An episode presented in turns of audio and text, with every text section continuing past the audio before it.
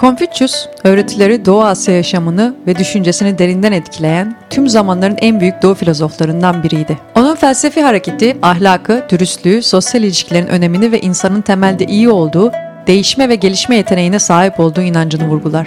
İşte hepimizin Çin'in en ikonik tarihi figürlerinden birinden öğrenebileceğimiz 10 ders. Her şeyde güzelliği görmeyi öğrenin. Confucius her şeyin bir güzelliği vardır ama herkes onu göremez der. Günümüz dünyasında hayatımız çoğunlukla rutinlerden ve kalıplardan oluşuyor. Birçoğumuz sosyal olarak kabul gören kurallara göre konfor alanımız içinde yaşarken tekrarlardan kaçmanın yollarını hayal ederiz. Modern yaşamda günlük güzelliği takdir etmek zordur. Hayatta bizi irite edebilecek pek çok şey vardır. Trafik gibi, çocuklarımızın öfke nöbetleri, bilgisayarımızın yavaş çalışması, evcil hayvanımızın halıya kusması, anahtarımızı kaybetmek veya telefonumuzun aniden çalışmayı durdurması gibi. Her zaman aydınlık tarafı veya bardağın dolu tarafını göremeyiz. Gerçekte hayatta iyi ve kötü her şeyi deneyimleyebiliyor olduğumuz gerçeği bir mucizeden farksızdır. İlk bakışta var olmamız ve bir bilgisayara sahip olmamız için bile gerçekleşmesi gereken tüm olayların katıksız karmaşıklığı akıllara durgunluk vericidir. Şu anda sadece kendi bedenimizin içinde bizim düşünmemize gerek bile olmadan sadece olan ne kadar çok şey olup bittiğini bir düşünün. Nefes almayı, kalbimizi attırmayı, hatta öğle yemeğimizi sindirmeyi düşünerek yapmamız gerektiğini bir hayal edin. Tüm bunlar ve çok daha fazlası sadece siz bu videoyu ölmeden izleyip anlayabilmeniz için devam ediyor. İnanılmaz değil mi? Ve bu detay sadece bizde değil, çevremizdeki her şeyde var. Yani can sıkıntısı tembelliğimizi kabul etmemek için kendimize anlattığımız bir kurgudur. Bunu tamamen anlayabilmek için etrafımızdaki her şeyde, bir gübre yığınında da, ondan büyüyen çiçeklerde de gerçekten güzellik, ayrıntı ve önem olduğunu görebilmek gerekir. Eğer her anda güzelliği ararsak, hem kendi hayatımıza hem de hepimizin içinde yaşadığımız bu dünyaya dair yeni içgörü ve anlayışlar kazanabiliriz.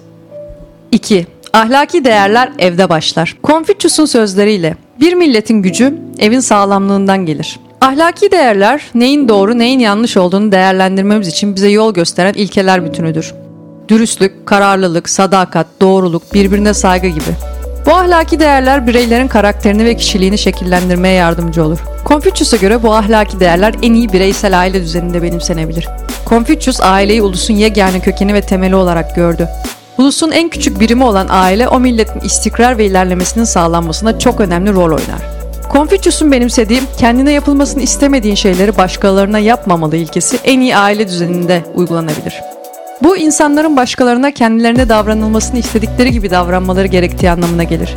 Biri belirli bir şekilde muamele görmek istiyorsa başkalarına o şekilde davranmalıdır. Herkes bu kurala uysa herkese iyi davranılır ve bireysel aile düzeyinde düzen ve uyum sağlandığında bir bütün olarak milletin de düzene sahip olması otomatik hale gelir. Çünkü bir ulus farklı aile üyelerinden oluşan evlerin bir birleşimidir. Sadece aile üyeleri arasında sevgi geliştirildiğinde buna karşılık olarak ulusa da sevgi görülebilir. Ebeveyn veya çocuk olsun tüm aile üyeleri arasında sevgi ve karşılıklı saygı olmadan herkeste görmek istediğimiz yüksek ahlaki değerleri aşılamak imkansızdır. Böylelikle karşılıklı sevgi ve saygı gösteren aileler ne kadar fazla olursa yerel, ulusal veya küresel olsun daha geniş toplulukların bir arada yaşaması o kadar uyumlu olacaktır. 3. Asla gönülsüz bir şey yapmayın. Confucius der ki, nereye giderseniz gidin, tüm kalbinizle gidin. Bazı insanlar yapmayı üstlendikleri şeye yüzde yüzlerini verdikleri için diğerlerine göre daha başarılı olurlar. Çoğumuz bir şeyler üstleniriz ama genellikle gönülsüzce çaba gösteririz. Bu o şey için fazla enerjimiz olmadığı, onun için pek de motive olmadığımız, ona ilgi duymadığımız, onun için heyecanlı olmadığımız ama yine de yaptığımız anlamına gelir. Çoğumuz bizim için önemli olan bir şeyi gönülden yapmayarak zamanımızı, paramızı ve enerjimizi boşa harcarız. Hayatta önemli olan şeylere gönülsüz çaba sarf etmemiz sürekli olarak potansiyelimizin gerisinde kalmamız anlamına gelir. Gönülsüz çaba hala yorucudur. Sonuç üretmeden enerji tüketir, streslidir. Olmadığımız halde kendimizi başarısız hissettirir. Aslında sadece bir şeye tam anlamıyla bağlı kalmadığımızdandır bu. İşte bu yüzden her şeyi gönülden yapmalıyız. Yüzde yüzümüzü vermeliyiz. İşleri içtenlikle yapmak, tüm benliğimizi işe koyduğumuz ve kalbimizden yönlendirdiğimiz anlamına gelir. Böylelikle daha çok önemseyen, daha çok paylaşan, daha çok anlayan, daha çok konuşan, daha çok hisseden, daha çok işiten ve daha çok sevilen bir kişi olmalısımız artacaktır. Tüm kalbinizde yaptığınızda her şeyi başarabilirsiniz. 4. Asla vazgeçme. Confucius'un sözleriyle durmadığınız sürece ne kadar yavaş gittiğiniz önemli değil. Confucius bize hayallerimize bir adım daha yaklaşmamızın ya da bir santim kadar yaklaşmamızın önemli olmadığını öğretir. En önemli şey ilerlemeye devam etmemizdir. Hepimiz büyük bir fikre aşık olmayı severiz. Ünlü bir teknoloji girişimcisi olma düşüncesini karanlık bir odada yıllarca oturup kodlamayı öğrenmeyi sevdiğimizden çok daha fazla severiz. Ve ilk yol bloğuna geldiğimizde başarısızlığı kabul edip pes ederiz. Çünkü itici gücümüz bir beceri üzerindeki bilgi ve ustalık değil, sondaki parlak ödüldür. Başarının devam eden bir çalışma olduğunu anlamalıyız. Gerçek şu ki A noktasından B noktasına gideceğiz. Dolayısıyla eğer tutarlıysak, beklediğimiz zaman diliminde gerçekleşmese bile günlük gerekli çabayı yerine getirir ve becerilerimizi geliştirmeye devam edersek en sonunda gitmek istediğimiz yere kesinlikle ulaşırız. İnsanların başarıya ulaşmak için attığı ortak adımlar olduğu gibi başarısız olmak için de atılan ortak adımlar vardır. Bu yüzden takılıp kalsak bile hedeflerimizi değiştirmeyelim. Zorluk ne olursa olsun sadece olaya yaklaşımımızı değiştirelim. 5. Herkesin paylaşacak hikmeti vardır. Confucius, eğer iki adamla birlikte yürürsem her biri benim öğretmenim olur. Birinin iyi yanlarını seçip taklit ederim, diğerinin kötü yanlarını kendimde düzeltirim der. Bu hayatın en büyük derslerinden biridir. Confucius'a göre çevremizdeki herkes bir derstir ve onlardan öğrenebileceğimiz her şeyi öğrenmeye çalışmalıyız. Kitaplardan, ders dinleyerek, sunumlar izleyerek öğrendiğimiz bazı şeyler olduğu gibi İnsanlardan gözlemleyerek, analiz ederek, taklit ederek, uygulayarak öğrendiğimiz şeyler de vardır. Başkalarından öğrenmeye açık olduğumuzda onların deneyimlerinden faydalanır, bilgeliklerini ve tecrübelerini kendimize katabiliriz. İyi bir örnek haftada bir kitap okuyan arkadaşımıza bunun için nasıl zaman bulduğunu sormak olabilir. Çevremizdeki insanlardan bir şeyler öğrenmenin en iyi yolu kendimizden daha iyi arkadaşlara sahip olmaktır. Arkadaşlar genellikle onların hala hazırda bulundukları yere doğru gideceğimizden ileride ne yöne doğru gideceğimizi gösteren rehber ışık gibidirler. Bu nedenle kendimizi bizim gitmek istediğimiz yöne giden, değerlerimizi ve inançlarımızı paylaşan ve birbirimizi olabildiğimiz en iyi ben olmaya iten arkadaşlarla kuşatalım. Başkalarından öğrenme pasif değil, bizim açımızdan çalışma ve bağlılık gerektiren bir süreçtir. Öyleyse başkalarında beğendiğimiz nitelikleri seçip uygulayabilir, kötü özellikleri nereye gitmek istemediğimizi hatırlatması için kullanabiliriz. Öğrenecek şeyler hiçbir zaman bitmez. 6. Dedikoduları görmezden gel. Confucius der ki, size arkanızdan tükürülürse bu onların önünde olduğunuz anlamına gelir. Bu gezegende 7 milyar insan var ve bu kısa ömrümüzde bunların yaklaşık 25 ila 30 bini ile karşılaşacağız. Hayatımızın herhangi bir aşamasında bizden daha şanslı olan insanlar da olacak, daha az şanslı o insanlar da. Ne yazık ki bazıları bahtımız hakkında arkamızdan dedikodu yapacak. İnsanların arkamızdan konuşması çok kötü bir duygu ama insanlar bunu genellikle 3 ana nedenden dolayı yaparlar. 1. Seviyemize ulaşamadıklarında, 2. Sahip olduklarımıza sahip olamadıklarında, 3. Yaşam tarzımızı kopyalamaya çalışıp yapamadıklarında. Kıskanç biri gelip bizi kıskandığını ya da arkadaşlarına doğrudan söylemeyecek. Bunun yerine kıskançlık, kin, kızgınlık ve dedikodu şeklinde görünecektir. Bize en çok kıskanan insanlar bizim sahip olduklarımıza en çok ihtiyaç duyanlardır. Örneğin ortalama fiyatlı bir araba satın aldığımızda milyoner arkadaşımız bizi kıskanmaz. Ama arabası olmayan arkadaşımız kıskanabilir. İyi ya da kötü insanlar konuşur. Dedikodu yapanlara değil bizi önemseyen ve destekleyen insanlara odaklanalım. 7. Sonuçları düşünün. Confucius'un sözleriyle öfke ortaya çıktığında sonuçlarını düşünün.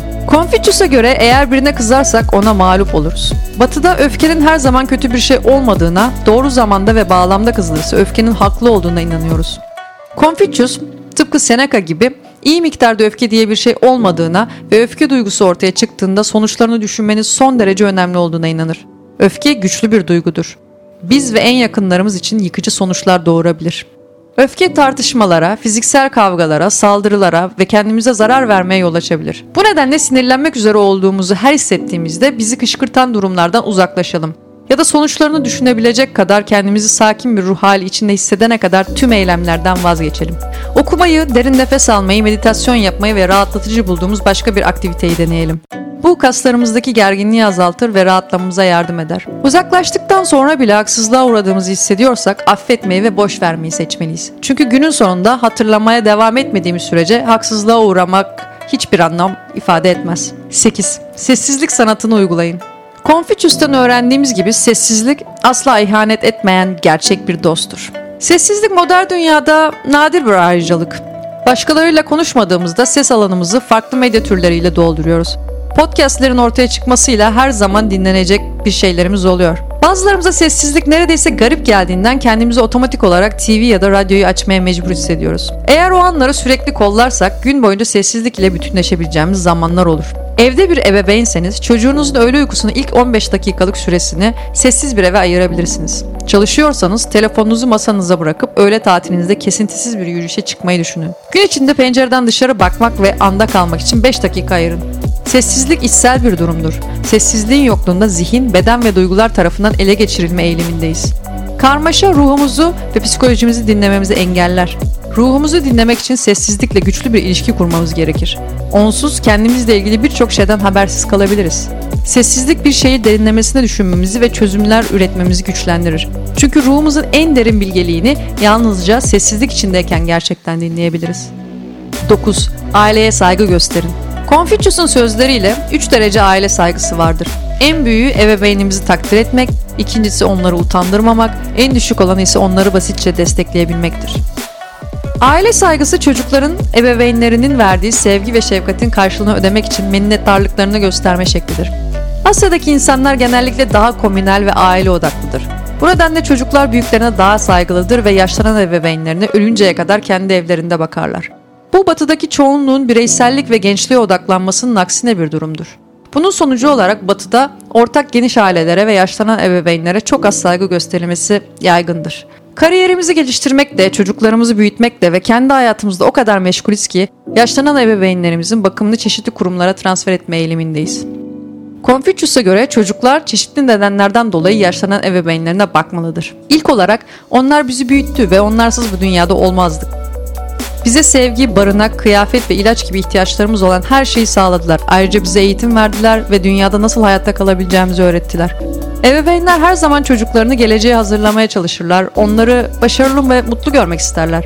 Bu nedenle ileriki yaşlarında çocuklarından bir şeyler bekleme hakları olduğu ileri sürülebilir. Dolayısıyla yoğun hayatlarımızda çok meşgul olsak bile sık sık teması sürdürerek, ziyaret ederek, onlarla zaman geçirerek ya da gerekiyorsa maddi destek sağlayarak ailemize saygı gösterebiliriz. Ebeveynlerimiz hayatlarında bizler için çok fedakarlık yaptılar. Bu nedenle biz çocuklar olarak yaşlı ebeveynlere olan sevgimizi ve minnettarlığımızı onlara bakarak göstermeliyiz. Ebeveynlerimiz hayatlarında bizler için çok fedakarlık yaptılar. Bu nedenle biz çocuklar olarak yaşlı ebeveynlere olan sevgimizi ve minnettarlığımızı onlara bakarak göstermeliyiz. 10. Yaşlanmayı kucaklayın. Confucius'tan son bilgiliğimiz de bize der ki, yaşlılık inan bana iyi ve hoş bir şey. Sahneden nazikçe çıktığınız doğru ancak sonrasında size ön sırada rahat bir seyirci koltuğu verilir. 40'lı yaşlara geldiğimizde birden yavaşladığımızı, kilo aldığımızı ve kas gücümüzü kaybettiğimizi hissederiz. Birkaç kısa yıl öncesine göre daha az enerjiyizdir. Yeni bir çalışma, yaşlanma konusunda olumlu bir tutuma sahip kişilerin daha uzun yaşadıkları ve daha iyi bir zihin sağlığına sahip oldukları sonucuna vardı. Yaşlanmayı kötü bir şey olarak görenlerin kalp krizi geçirme, felç geçirme veya daha erken ölme olasılığı daha yüksektir. Dolayısıyla bakış açımızı değiştirmemiz gerekiyor.